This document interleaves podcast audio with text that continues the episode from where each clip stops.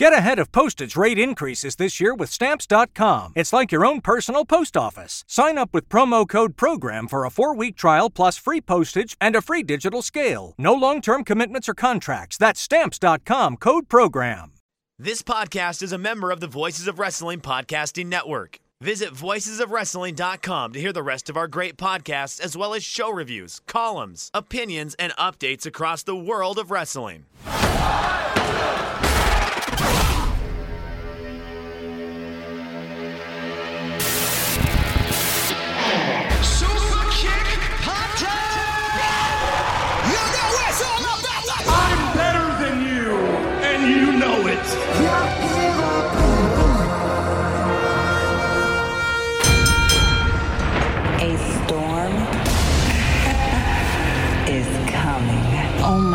God, is that private party? The revolution is televised.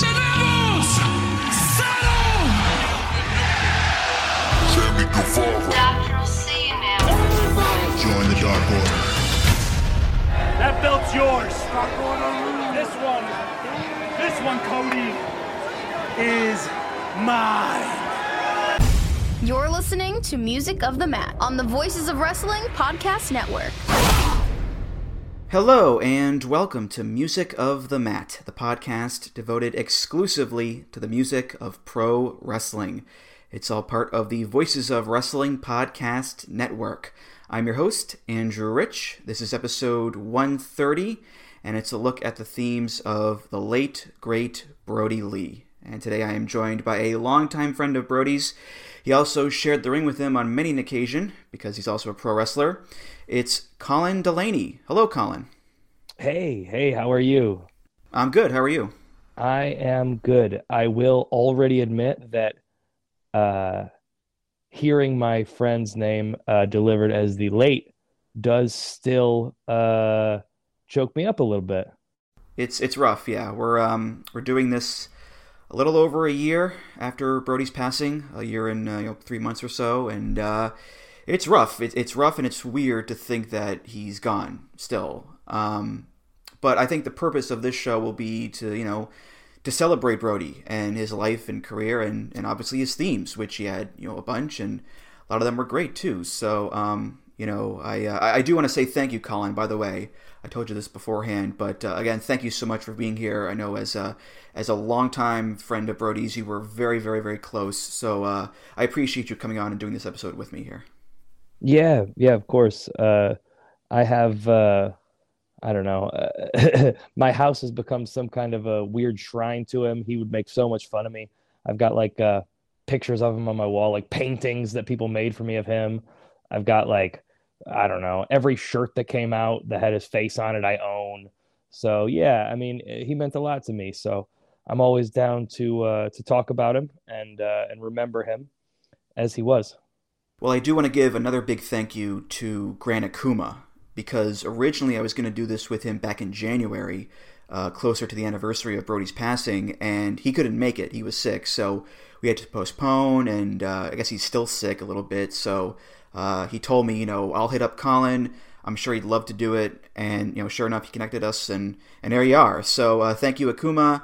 Um, I know he played a heel throughout much of his career, but uh, he's a good guy for sure, Colin.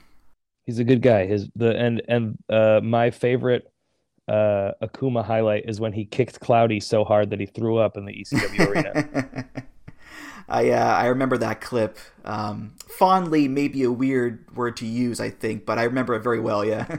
nope, fondly is the correct word. I've watched it a million times. fair enough. Fair enough. Well, um, well, this is pretty new territory for me because I- I've done so many episodes over the years with people where they're very knowledgeable about the topic in some way, whether it's you know a wrestler or promotion or or genre of music or what have you. But I believe this is the first time I've had someone on who personally and, and intimately knew the subject themselves. And you know, as I said, you know before, you and Brody very close friends for for a long time. H- how far back did you guys go exactly? When did you first meet up? Uh, I was a kid. We we met. Uh, we backyard wrestled together when I was, uh, I want to say twelve or thirteen years old, and he was probably forty eight or forty nine at the time. I don't know. He was always an old dude. Uh, but yeah, no, we backyard wrestled together. We met when I was a I was an actual kid.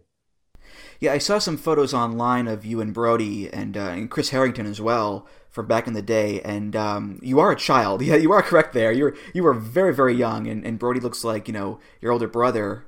Um, it's just it's remarkable how young you guys looked. Um, but I mean that was over 20 years ago at this point or whatever, and and that friendship would obviously just you know carry on into wrestling from the Rochester and, and New York State Indies to Chikara, of course, all the way to uh, WWE. Because I know you wrestled him uh, when he was a member of the Bludgeon Brothers in a tag match back in 2017. Which um, which speaking of WWE, I, I think I read this once. Is it true that Brody helped get you the gig in WWE back in 07 for ECW? It is, yeah, it is. He was there doing extra work. He hadn't, he wasn't even uh, working for the company yet himself, but he was backstage, uh, trying to get noticed, trying to get seen, uh, doing extra work, and called me up because they needed a small guy to get beat up on TV that night, and he called me, and uh, yeah, I guess the rest is history. Yeah.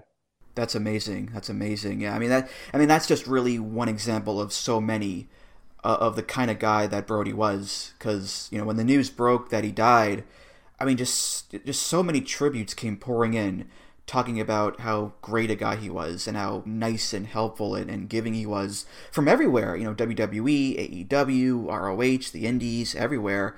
Um, I mean even like some of the Dragon Gate guys from back in the day, like Shingo and Mochizuki even they paid their respects. You know, despite Brody being on like one tour of Japan for them, like you know, over a decade ago, they still paid their respects to him.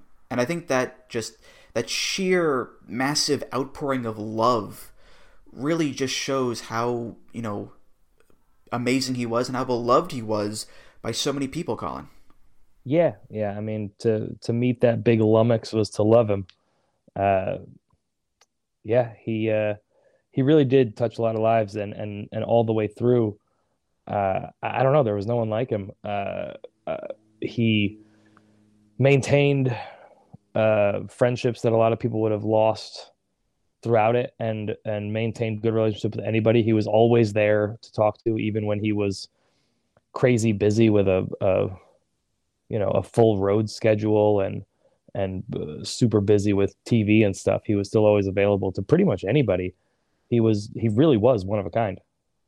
And and as someone who only really knew Brody, you know, from the characters that he played on, on TV or, or whatever, um, it's kind of funny. You know, there is such a, a big difference between Brody, you know, John, the guy, and, and Brody, the character, because you know normally he's playing the heavy, you know, whether it was the Big Rig or Luke Harper or the Exalted One, he was this big, scary looking bad guy with the wild eyes and the hair and the bushy beard. But in real life, he's just this absolute sweetheart. So there's a, a little bit of, you know, a bit of dissonance there that I think is quite ironic in a way. Um, and it, it, was funny too. Like I remember watching those BTE sketches with him and the Dark Order guys, where he's just you know screaming his head off, "You idiots!" Like he was hysterical there, which uh, again you never really would have picked up on just based on you know watching him on TV or whatever. So uh, he did a great job of, of definitely you know portraying that kind of character on screen without giving away that he's just this, you know, nice guy in real life. Yeah, those BTE sketches and, and all the stuff he was doing as the exalted one. That's it it I feel like it finally let people kind of see a bit more of him and and the personality and the, you know, that kind of thing that because he always had that. You know, there was stories forever about uh, Vince McMahon wanted to do like a southern accent and wanted him to do this and that, and he just that's not him. And uh, they didn't want him to talk at times, and it's like, whoa, if if you ever met the guy, you know that he's got an incredible personality and and actually has a really good way of, with words. Except for, well, I mean, I say that. Go look up his uh, his first promo he did at Chikara. It's hilarious. We'll uh, we'll get to those uh, those early Chikara days in a moment here for sure with the uh, with the first song here, but um, but yeah, let's get to these these themes and uh, like in some past episodes that I've done, we're not going to cover every single Brody theme. Uh, he, does have some indie themes that are either not really prominent or I guess I couldn't find them at all. Which um, reminds me, uh, Colin, do you remember any songs that Brody used as entrance music? when you guys were first starting out in wrestling, like the first couple of years or so? I was trying to rack my brain when we first started talking about this. And I know he there was one he used early, early, and I can't come up with it. Uh, I feel like it was by I feel like the group's name was Handsome Boy Modeling School, but I couldn't come up with what the the song was. That was early, early, and I even texted my brother. So Brody, one of his first tag team partners, was my actual brother Ed. Um, they were a team called Big and Tasty. uh, he was the right stuff Brody Lee, and uh, my brother Ed was hanging tough Freddie Midnight. I can sense a, a pattern there with the nicknames that uh, we'll we'll touch on soon. But yeah, um, and they and they came out to "What's Golden" by Jurassic Five. yes, and uh, that's in my notes actually. Uh, he did use that song, I think, in Chikara like once early on. He used it in So, um, once, but uh, primarily before that, that's what he was using uh, on the Indies. He was using "What's Golden," and he did mix in the the right stuff intro. But yeah, "What's Golden" by Jurassic Five was was the one I remember most for him.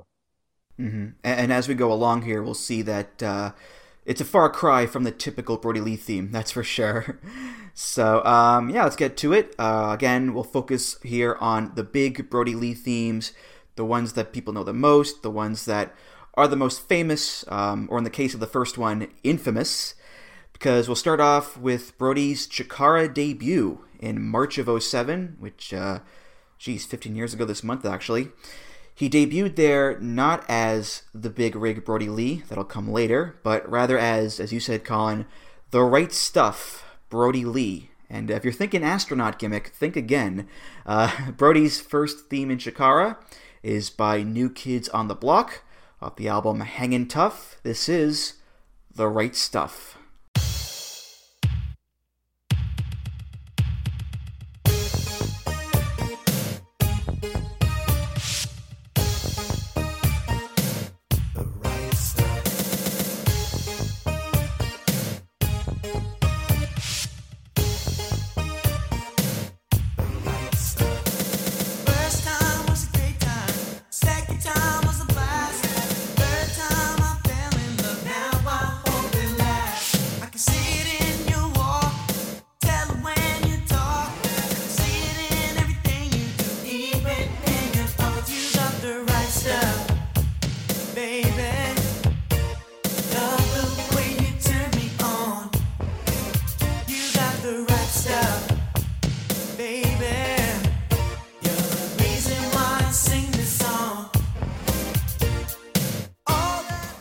As I mentioned earlier, you know, 99% of our perception of Brody Lee, the on screen character, is the big badass, the trucker, the burly henchman, uh, the suit wearing cult leader.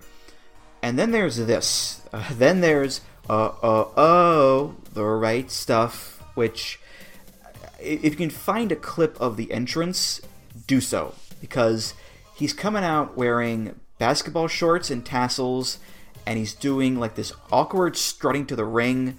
He looks like a hybrid of like CM Punk, the Young Bucks, and Larry Sweeney. And it's it's completely antithetical, gimmick wise and music wise, to the Brody Lee that we're all used to, Colin. It's quite the sight. Yeah, so this is, I mean, this is early, early Brody. He uh, was still trying to figure it out, kind of. And on the indies, a lot, he was, me, him, and Jimmy Olsen were paired off together a lot. And me and Jimmy wore tassels, and we were like the fun loving uh, kids because we were. And uh, Brody kind of just followed suit, right? So, uh, when he debuted in Chikara, he because he was riding with me and Jimmy to Chikara a bunch at that point, and finally uh, Quack was going to give him an opportunity. I, I think someone canceled. I think it was Reckless Youth. Honestly, I think Reckless Youth had to cancel, and so he, uh, Quack decided to give Brody a shot, and and that's what we get. He wrestled Equinox, right? Uh, he did, yes. Yeah, that's the promo. You gotta if, if you think the entrance is something, you got to check out the the promo that goes along with this thing. We made I, I I'll never forget making fun of him the whole way home from uh, where were we? Uh, we weren't in Barnesville. We were in maybe Hellertown, uh, and uh, Brody loved to argue, so he was like, "Nope, I am right. What I said was correct." And we looked it up, and we're like, "Dude, you were you had no idea what you were talking about there." And he's like, "Okay, you guys are right." Yeah, uh, it, it was Hellertown, by the way. You were right on that. Um, hey. Yeah, yeah. So, yeah, I mean, this is a great example of, of an early, lesser-known indie gimmick, right? Like, like before El Generico, there was uh, Stevie McFly. Right. You know, before the big rig, there was the right stuff, and in the context of a place like Chikara, where you've got Los Ice Creams and the Colony and people like that, it's not that weird, but in the context of Brody's career at large, it's an odd one, especially the music, because, you know, every song we'll play after this is not a love song from a boy band, that's for sure. And, and granted, this was before the big bushy beard and the sweaty wife beater and all that, and he wasn't as big of a guy either back then too, but but still, he, he doesn't look like a new kids kind of guy. Colin, was he a fan of this group in real life by any chance? I'm, I'm curious. I don't think not really. No, no. Uh, if if you get a chance, clip in clip in what's golden somewhere in there because he was a big fan of Jurassic Five.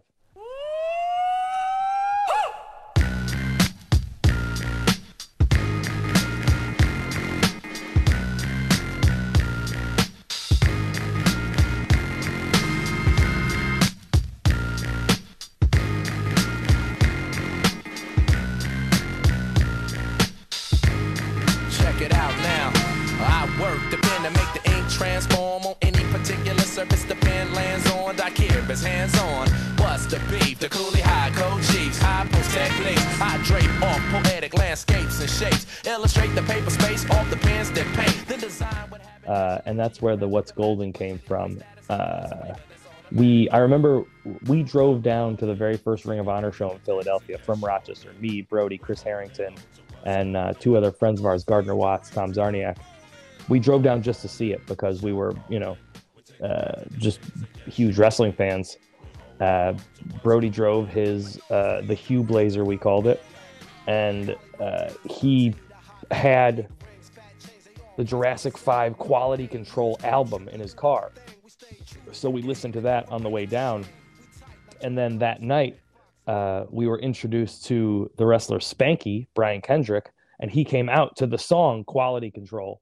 And we were losing it because we were just listening to that song. So uh, he was always a big Jurassic 5 fan. So I know he was a, a J5 fan. I don't, I can't confirm that he was actually a New Kids fan. I don't I don't actually know where the uh, where the the where we came about that nickname. I know, like I said, my brother was hanging tough and he was the right stuff, and they were big and tasty after that short-lived McDonald's uh, sandwich. But I ca- I cannot give you context on why. Okay, one of life's mysteries, I suppose. Yeah, but um, but I am learning some uh, fun uh, Brody Lee facts. Uh, I had no idea he named a tag team after a sandwich. that's uh, that's a pretty fun fact right there. Yeah. Yeah, you remember the big and tasty? I, I don't. I'm sorry. I have no memory of it actually.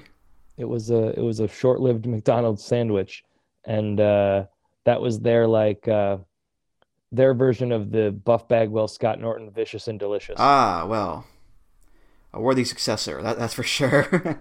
right. Yeah, yeah, but um, but I'm curious about this as well, Colin, because you were on the show too. Do you remember at all any you know reactions from backstage for the entrance or the gear or whatever? So, uh, and and I'm sure we'll continue to get into this, but I feel like everybody who saw John, uh, especially in those early years when he hadn't really had it figured out, could tell that there was something about him. You know, he was he was big, he was athletic, he was fast, he was smart. Um, but there was something missing. Um, uh, and and that's I mean, we can get more into it on the next song, but Mike Quackenbush, after having him on that Chikara show, said to him, Hey, I like you. I think you're very talented. I there's you know there's something about you, but uh, there's something missing. Maybe get with uh, Mitch Ryder, who's a very smart, uh, also recently passed wrestler from you know back in the day, and said email Mitch, and uh, I think Mitch might have some ideas for you. Interesting, yeah. Well, well, eventually the change would come because the right stuff. Brody Lee, he does have one more match in Chikara with that Jurassic Five theme, but he does go away for a little bit, and he comes back as the Big Rig, Brody Lee, this mean, badass trucker in jeans and a wife beater, and that would be his gimmick for the remainder of his indie run until he went to WWE in 2012, and and that look would be his look for like you know a decade pretty much. So I mean, as far as changes go, that one was a, a pretty big one for his career because it really, I think, boosted him up and put him in a new kind of level there. Um, so yeah, it was a smart move, I think, to become the big rig, uh, Colin. That's for sure. Yeah. So as the story goes, he does get a hold of Mitch Ryder. He emails Mitch Ryder and says, "Mike wants me to wanted me to reach out to you," and uh, you know, yada yada yada. And Mitch Ryder emailed him back and said, "When I see you, I see like a dirty trucker." And the big rig Brody Lee was born. And his big theme as the Big Rig in Chikara and other places was by Johnny Cash off the album American Five, A Hundred Highways. This is God's Gonna Cut You Down.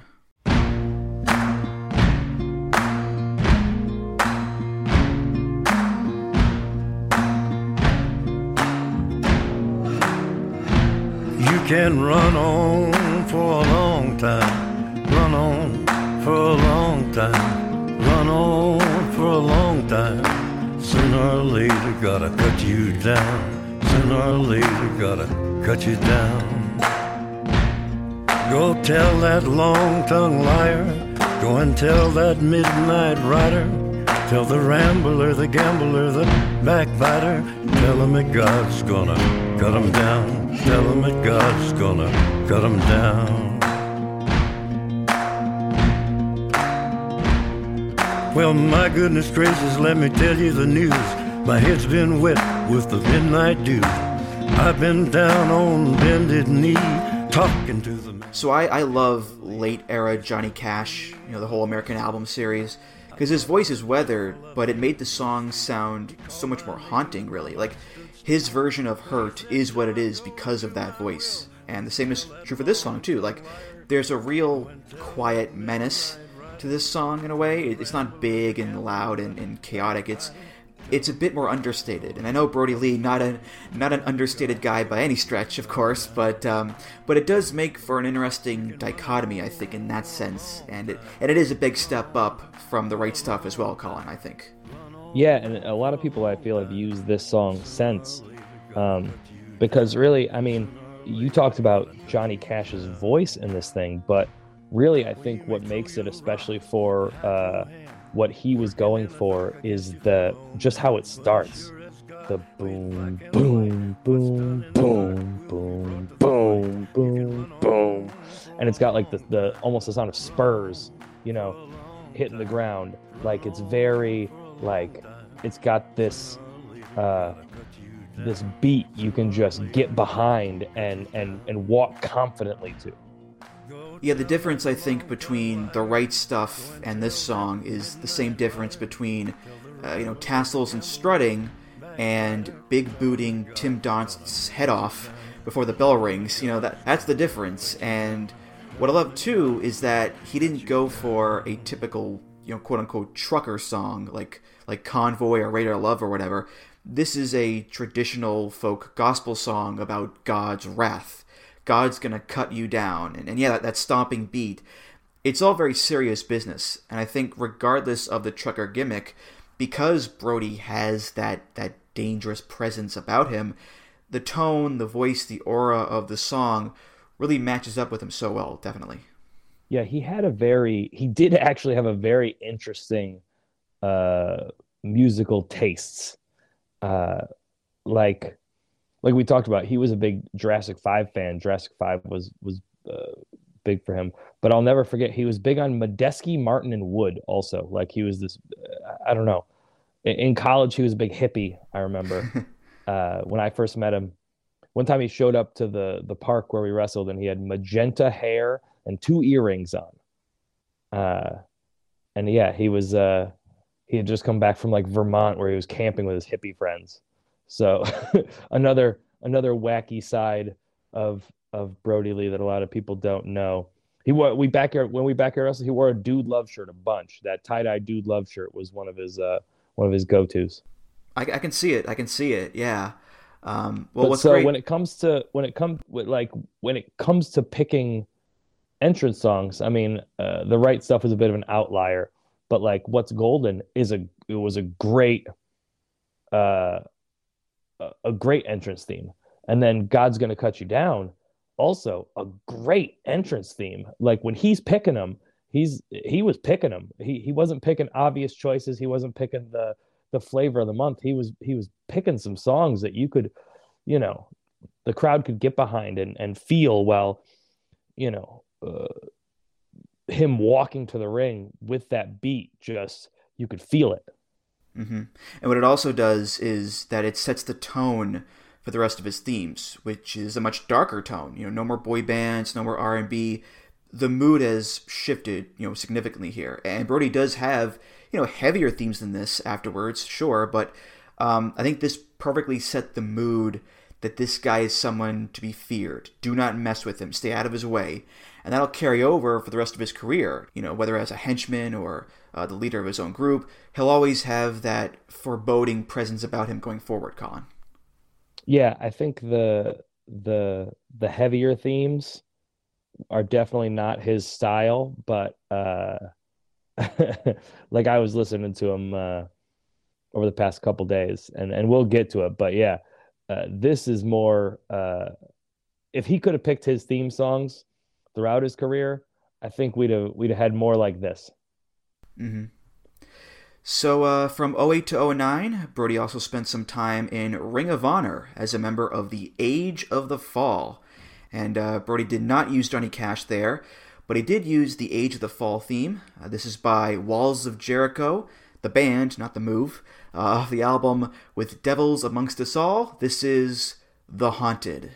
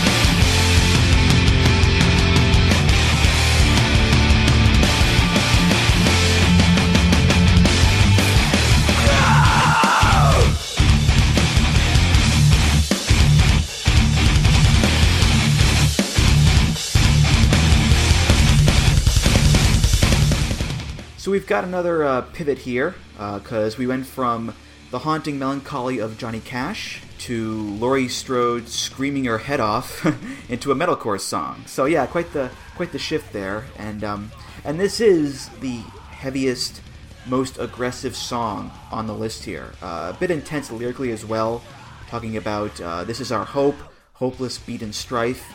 You kill the messenger not to hear it. We must survive. It's not getting any better. So it's uh, it's quite a lot there, but uh, when you're in a group with you know Jimmy Jacobs and Tyler Black, you know things will obviously get a lot darker and more dour and, and emo and goth. Colin, it's it's to be expected, of course. Yeah, and once again, I think it goes back to uh, so this theme song definitely fit Jimmy Jacobs, definitely fit Tyler Black. It didn't necessarily fit Brody, and uh, I mean he fits into the group, and uh, in in you know, uh, especially when you see, I mean, uh, at at the beginning when you look at it, in the time, maybe not. Uh, but now with the Wyatt family and everything else that that transpired after the Age of the Fall, I guess it, it, it fits more. But this song didn't really fit Brody. But it goes back to what I was saying earlier, like uh, it was everybody uh, throughout his career. I think just saw there was something in him, uh, and they wanted they wanted to use him. They just didn't know how. So people would always pair him up in groups and try to do different things with him. And I think that's what Ring of Honor was doing here, and uh, and you know, putting him in this group where he was great, but uh, the Age of the Fall group is, and this theme song specifically, are, are way more tailored to Jimmy Jacobs, who's a, a genius by the way, and Tyler Black. Right. Yeah, I wrote in my notes as well that uh, this doesn't feel like a Brody Lee theme specifically to me, and that's because it wasn't. You know, it was Age of the Fall. That was their theme. And he was meant to be the heater of the group after Necro Butcher left. So, you know, Brody's not necessarily the driving force of the group. That would be Jacobs. That would be Black. You know, they're the main focus there. So obviously, you know, the theme would come to represent them much more so than it would Brody. Um, so yeah, it works well for the group, but for Brody as just himself, not so much. And I guess, you know, as you alluded to there, Colin, earlier, it sounds like he wasn't a big fan of this kind of music just in general, really, right?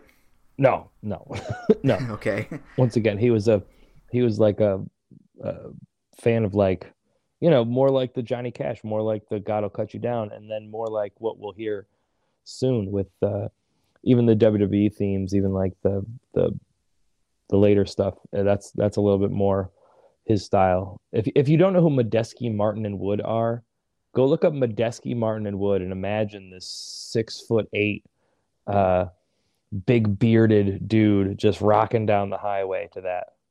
Yeah, I did look up this band as you were talking, and um, they're described as an avant jazz funk band uh, influenced by funk and hip hop.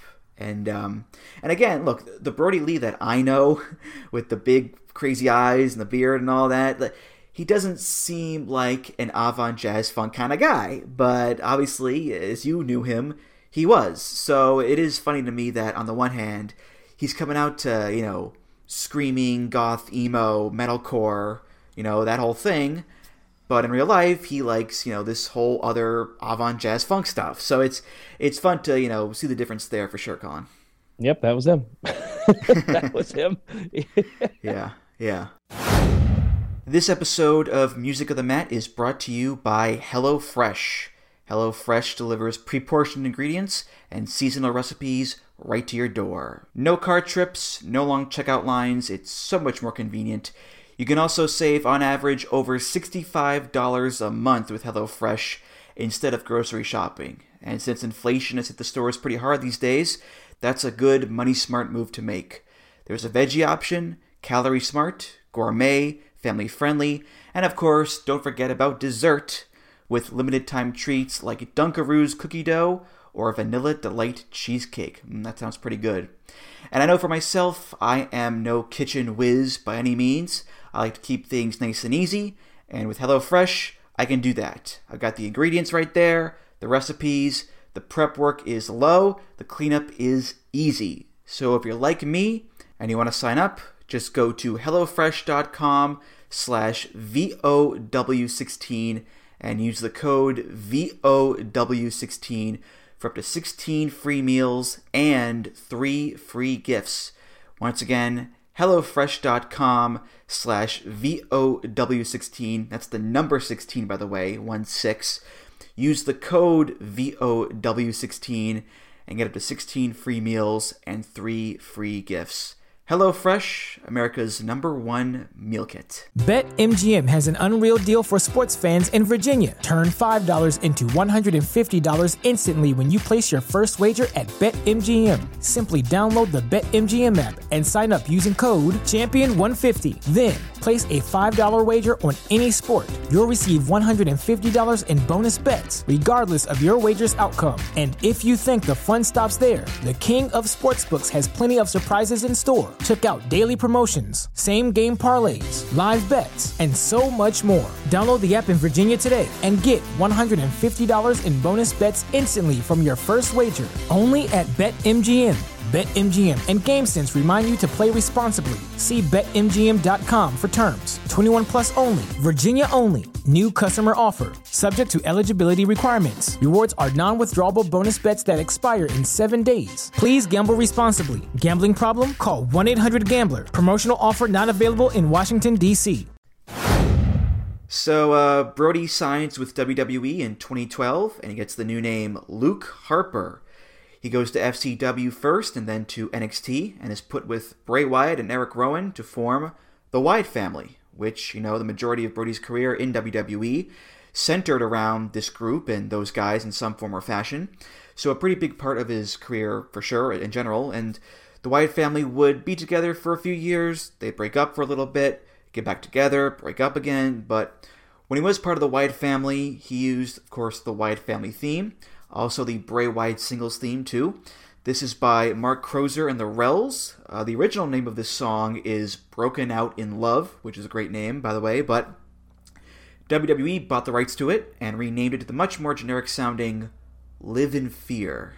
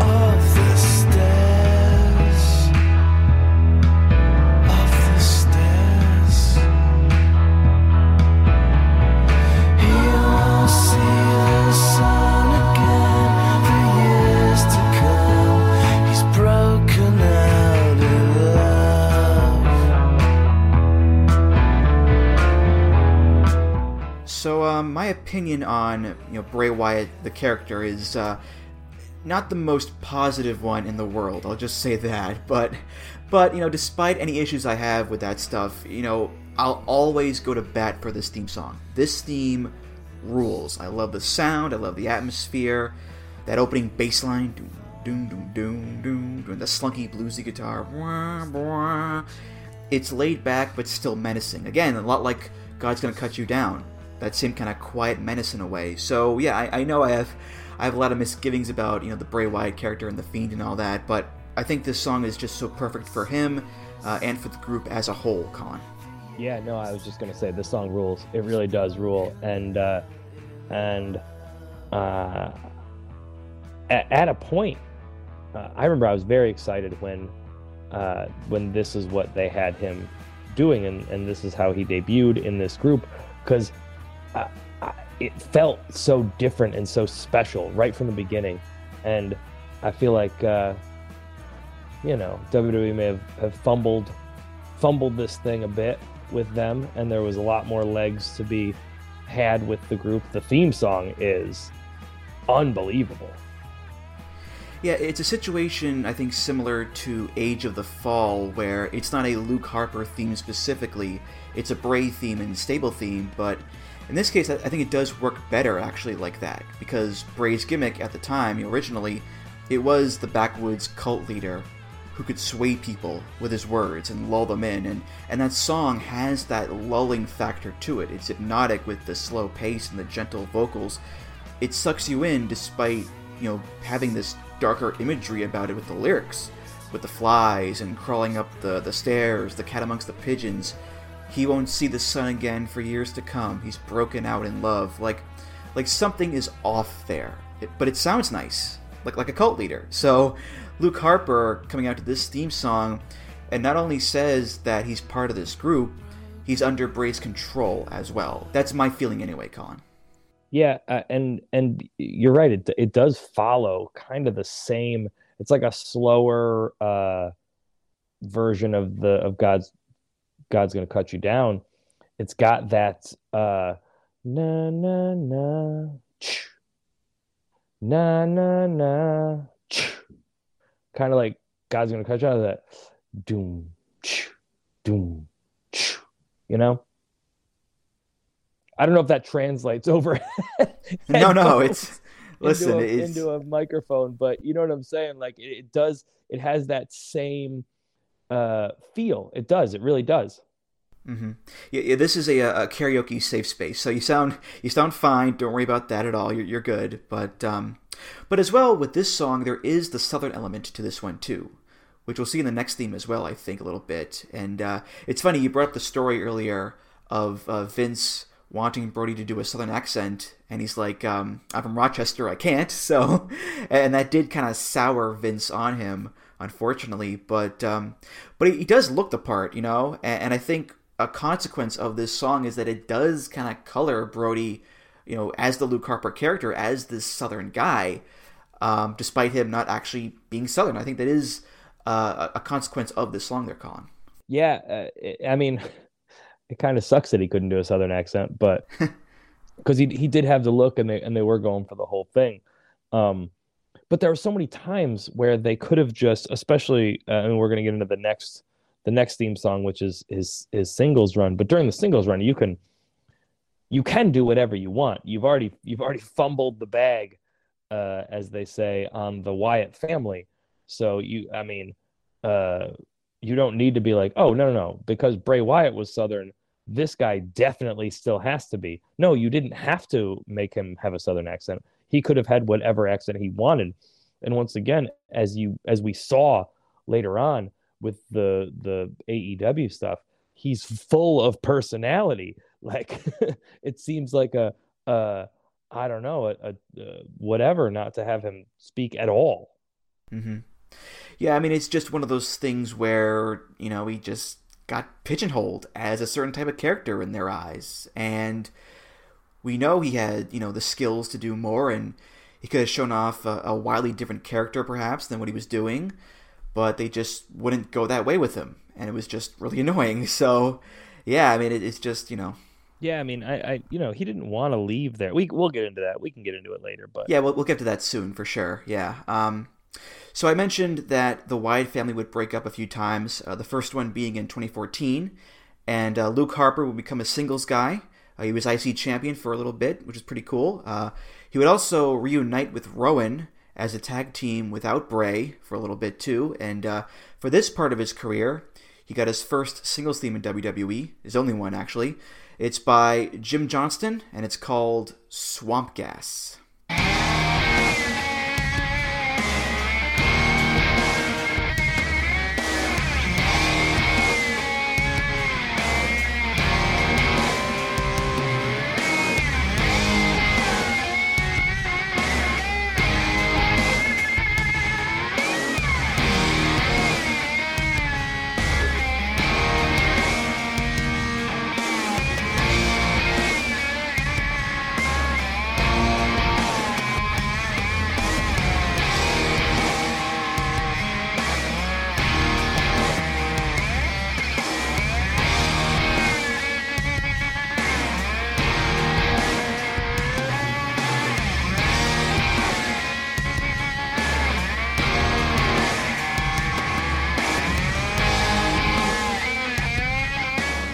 So Jim Johnston very much in his element here with this one, all the focus on the guitars, and like with Live in Fear, it does lean into that southern edge, of course. Uh, in this case, though, much more of a hard rock, blues rock kind of song. Uh, it's also heavier, has more of a punch to it as well, and and that's fine because it sounds like a song for an ass kicker, and it's also distinct enough from Bray's theme as well to make it its own thing. Um, but also, I, I do think it's it's a bit more generic compared to Bray's theme or Johnny Cash or whatever.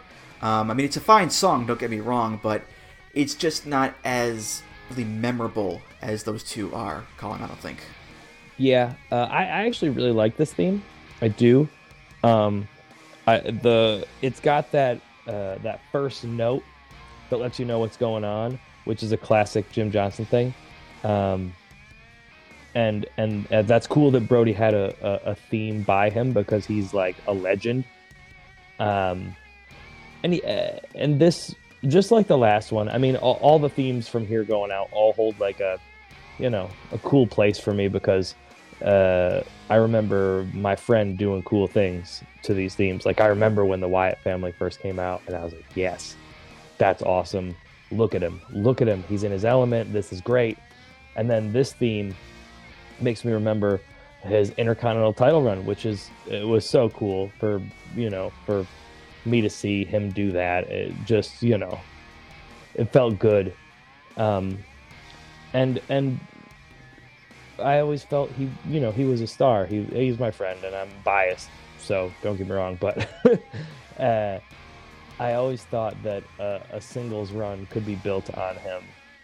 So uh, it was exciting to see it. And it, uh, I really thought he was going to get that WrestleMania match. And that would have been unbelievable. And that's all, that's what this theme makes me remember. Mm-hmm.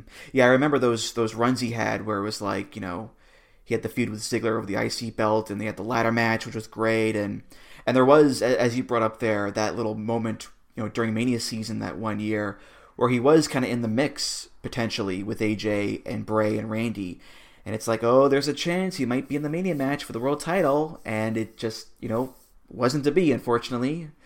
But um, but I, I do like the name of the song, Swamp Gas. I think that's very fitting because swamp gas is very unpleasant. It's dirty. It's smelly. It can be dangerous, and for someone like Luke Harper, the way he looks, the way he wrestles, the way he acts, those are the connotations that you really want with that kind of character. And I think as well, the overall mean, rough and tumble tone of the song works well for him too, Colin. Yeah, yeah. I mean, they could have once again they could have gotten him away from the the the swamp thing if they wanted to. Um, uh, they could have done anything after the Wyatt family, but they they they kept with it, and I mean it. It's fine. It worked for him. The you know, uh, it's the the AEW stuff is great because it was the first time a lot of people had even ever seen him outside of the wife beater and jeans. Um, but man, the wife beater and jeans really worked for him. They really did. He's he's one of one of very few who can actually pull it off. Uh, lazy indie wrestlers will tell you that they can pull it off, but they're liars. well said. Well said. So uh, yeah, in late 2017, uh, Luke Harper is repackaged. He loses his first name and is now just Harper. Eric Rowan is now just Rowan, and they both have very big mallets and are now called the Bludgeon Brothers. And this is basically the last part of the Luke Harper run where he was really featured and pushed in some way because they were tag teams for many months.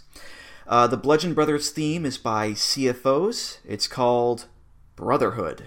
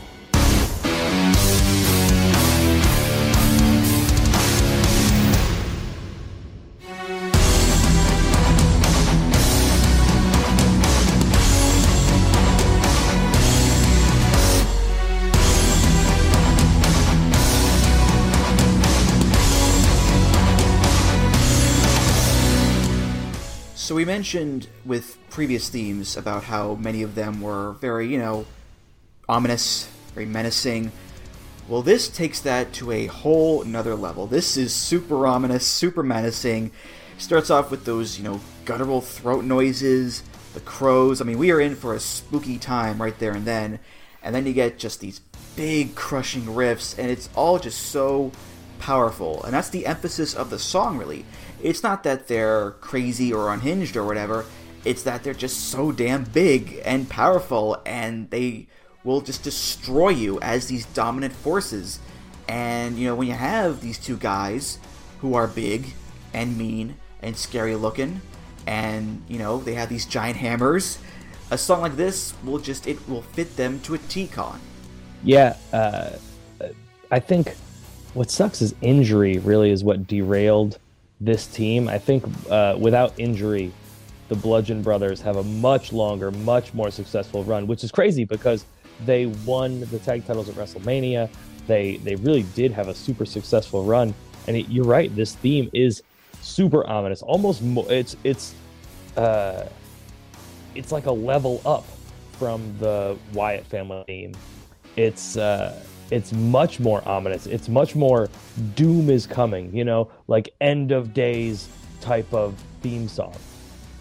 Yeah, this is definitely a, a sharp move away from the southern vibe into just a more general horror vibe, right? Yeah, I mean, it, it's a move away from the Wyatt family and that era into this new era and this new gimmick.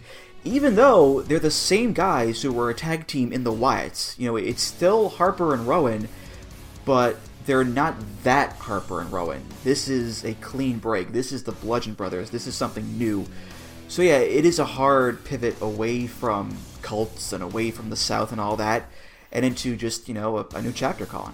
Yeah, and this one's one that I, I experienced live, You standing did, in yes. the ring, watching the Bludgeon Brothers walk towards me to this theme. And, uh, you know, John was my friend, and I knew him since I was a kid. But uh, standing in the ring, watching these two walk towards you with that song playing is a whole different animal. It, it like there was a feel to it where you're like, oh crap, uh, things are about to go down.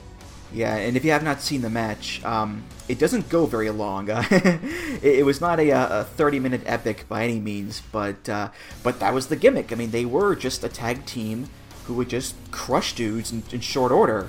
Um, I mean, they won the belts at Mania in like six minutes or whatever that year. So yeah, that was that was their role, and they played it to perfection, as Brody did, you know, for all of his gimmicks. Con.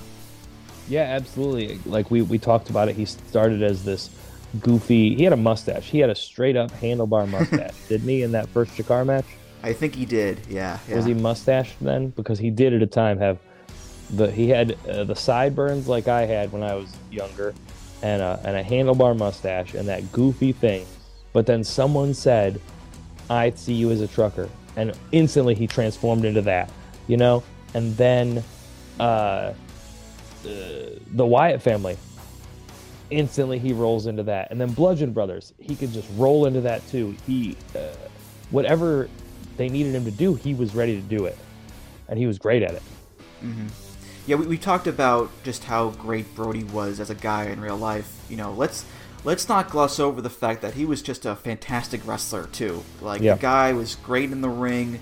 He understood his characters so well, and he was just a, a damn great wrestler. Like, what more needs to be said, Colin? You know, we, we can't let that go unstressed at all. No, God, no. Yeah, he. I mean, he he really was good at, at, at everything he did, and it's it's easy to see why.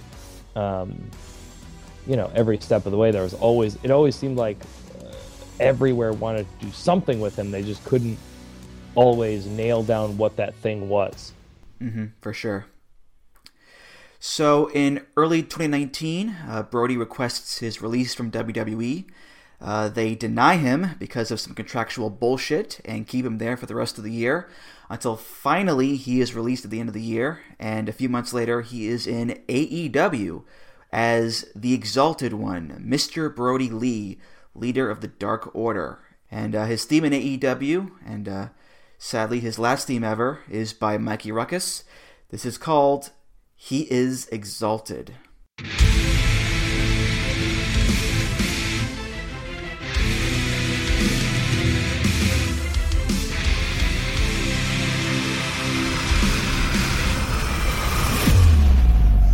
Wake up your mind.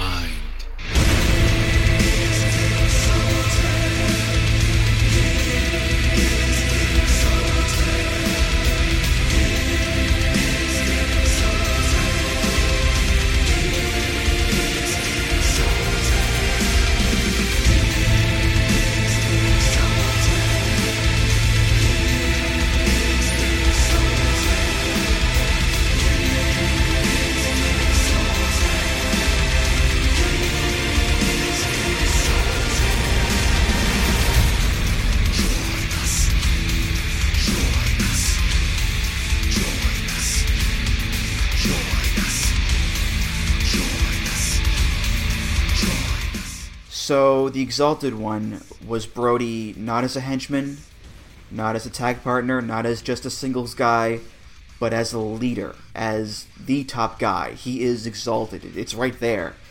And you can't just give him the standard Dark Order stable theme. He needs something more, which is where the choirs come in. He is exalted. It's very over the top. And you still have that connective tissue to the Dark Order theme with the overall sound and the Join Us chant, but make no mistake, this is all about Mr. Brody Lee, the leader of the group. So I think Mikey did a great job here distinguishing him from the rest of the stable as their leader, Colin.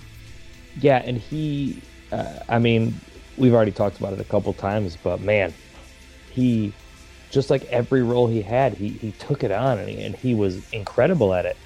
Uh, I- I love the chance that people, or I love the fact that people got a chance to see him as this um, before the end. Uh, it does it does break my heart that they didn't get to see more of it and, and get to see more of his personality and, and more of who he was and more of what he could do because it, like I said, he was a big personality. He did have all that in him. He just didn't get a chance to most other places, and it looked like AEW was going to give him the chance to uh, to do that and be that. And uh, he could do that and be that, but still be this menacing presence in the ring, and still just beat people up in the ring. But uh, you know, uh, in these segments and in this whatever, he showed you the the you know the I mean even though he was being mean to people it's it's in a you could see the big personality on him hmm definitely, and and I think that sense of of showcasing something new with Brody is very much evident with the song as well. Because you know his prior themes, it was very much either look how scary he is, or look how badass he is, or or southern, or the right stuff, or whatever. But this says, look how important this guy is. Look at his nice suit. Look at his henchmen doing his bidding for him. You know, he is exalted. He is the man. He's the leader. And that that's a very distinct turn from everything we got, you know, beforehand with Brody. And as well, you know, the gimmick itself was a distinct turn. You know, he wasn't wearing the wife beater and jeans anymore. Now he was in the singlet. Now he was in the robe. Now he had the suits. And he was talking, you know, more than he ever did in WWE. And it was just this really refreshing look at Brody Lee, even though, again, yes, he was still the same kind of guy in terms of beating people up and being this kind of dominant presence in the ring. Now he had this new dimension to him with the Exalted One character. And I think the music does reflect that pretty well, too, Colin.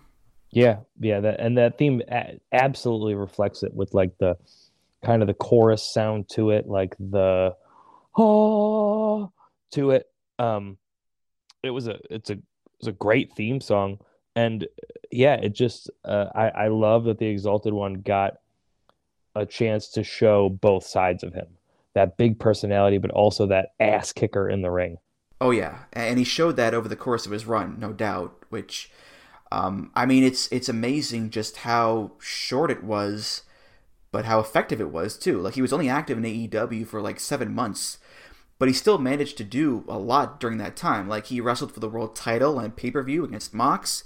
Uh, he won the TNT title against Cody in that great squash match. Um, there was the dog collar match, which you know ended up being his last match and maybe the best last match ever. And, and most impressively, I think he got the Dark Order over as an act, and that group was going nowhere before he showed up. But you know, along came Mr. Brody Lee, and he turned it right around. And it's a testament to just how good he was as that character and in that role. It all just it all works so well. And I just I wish so much we had more of it, but we don't. So, you know, I think we we need to really appreciate just what Brody did in that short run, Colin. That's for sure. Yeah, I think as as people have listened to this and and they'll they'll get the idea, but he he could do anything.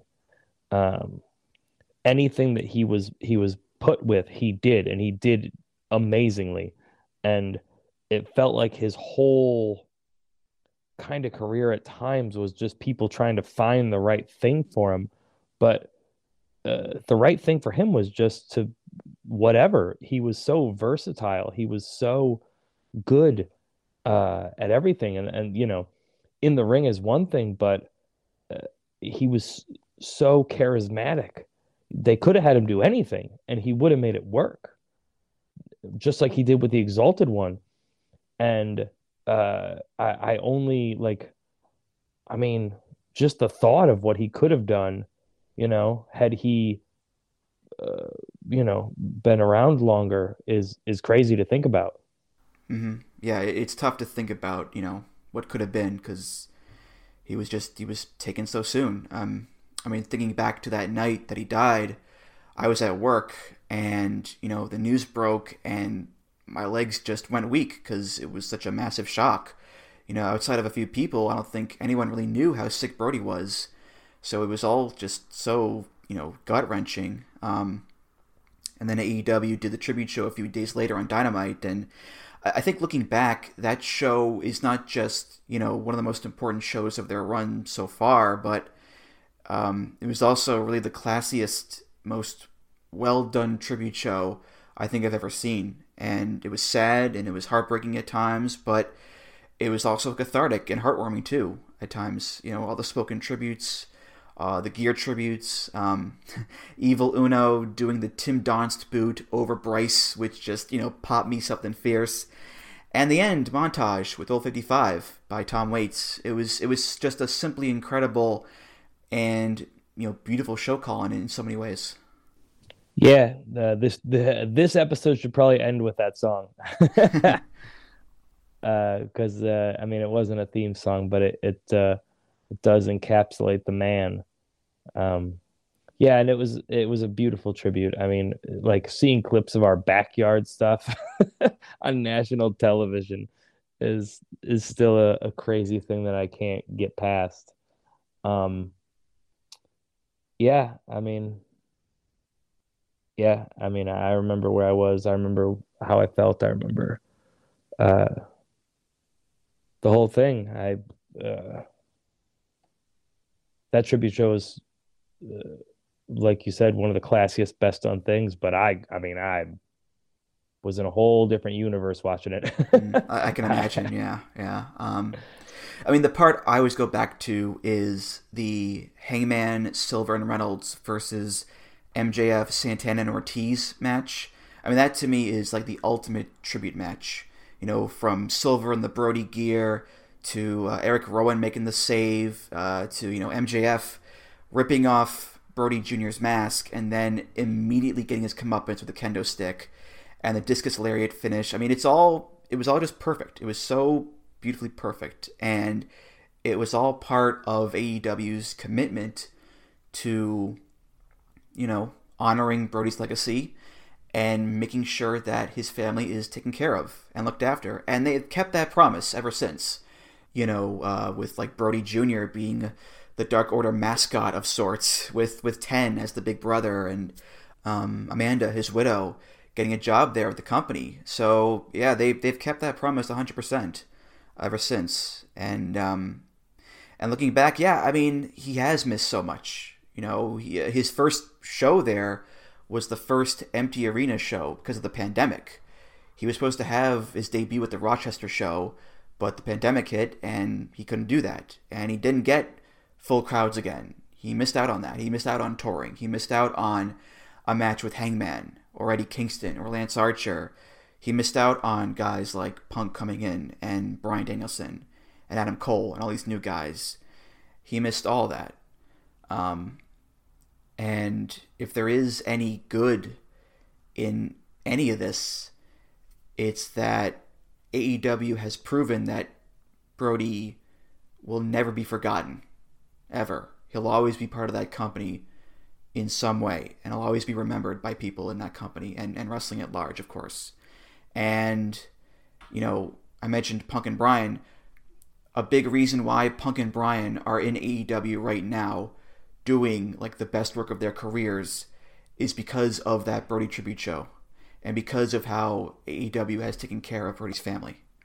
So even in a situation like this, which is so tragic and horrible, Brody still found a way to leave this positive impact on the wrestling world with this just massive showing of love from people for him and for his family. And I think, regardless of matches, regardless of, of gimmicks or storylines or promos, I think that will be his ultimate legacy in wrestling. Colin, it's it's that love. I think.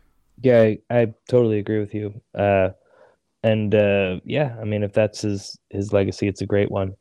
Um, and and if anyone deserves it, like we were just saying, uh, the outpouring we we talked about it on the on the onset of this thing, the outpouring of love that came down when he did pass. He meant so much to so many people. So, but we know that WWE is this big, massive corporation, and and they'll never see anybody as more than just a cog in the wheel. But AEW recognizes these people as as what they are, and and John was a great human being, and they wanted to remember that, and they still want to remember that, and they you know they still don't let that go, which they shouldn't. Um, but WWE, where he spent most of the time that people remember him, uh, wouldn't they wouldn't do that, and that's not like a knock on them. That's just their, uh, you know, their style, their business practice is is is not to do that. But it's refreshing that somebody like AEW would, and some people may not like it, but I mean, some people didn't know the man, you know. Mm-hmm. All right, well, that's going to do it for this episode of Music of the Mat. Thank you so much for listening, and uh, Colin, a massive and sincere thank you to you for being here. Um, this is an episode that I will never forget, and having you here sharing your memories of Brody and, and your love for him. I know it's not easy, I know that, but still, uh, it was an absolute honor to have you on here uh, talking about those memories and that love. So, again, uh, thank you so much for being here. Hey man, I appreciate you having me on. I, thanks to Akuma for uh, reaching out and getting me to do this. Uh, you know, uh, I love the man. I still love the man, and uh, and anything, any chance to talk about him, I'll take it. Absolutely, absolutely. Um, any plugs you want to give? Go right ahead. I mean, uh, you can follow me on social media. I mean, I'm at I'm on Twitter at extremely cute. I was uh, I was on that Twitter game pretty early, so at extremely cute was still available, and I got it. Uh, Instagram at extremely Colin. I think that's really all I got. Uh, follow me there. I usually post up what I'm doing, where I'm going. Not really because I hate social media, but I do it when I have to. so yeah, you can follow me there. I'm around. Uh, but yeah, thanks for having me, man. Oh, you're welcome, man. This was great for sure. Yeah. Um, it's funny after Akuma you're the second wrestler I've had on the show, but you're the first active wrestler I've had on. So, um, you know, just in general, this is pretty cool for me to have you on here. So, uh, again, uh, thank you for being here. I appreciate it, man. Thanks so much. Yeah, no problem. And uh, and Music of the Mat is, of course, part of the Voices of Wrestling podcast network. You can find all the great shows at voicesofwrestling.com.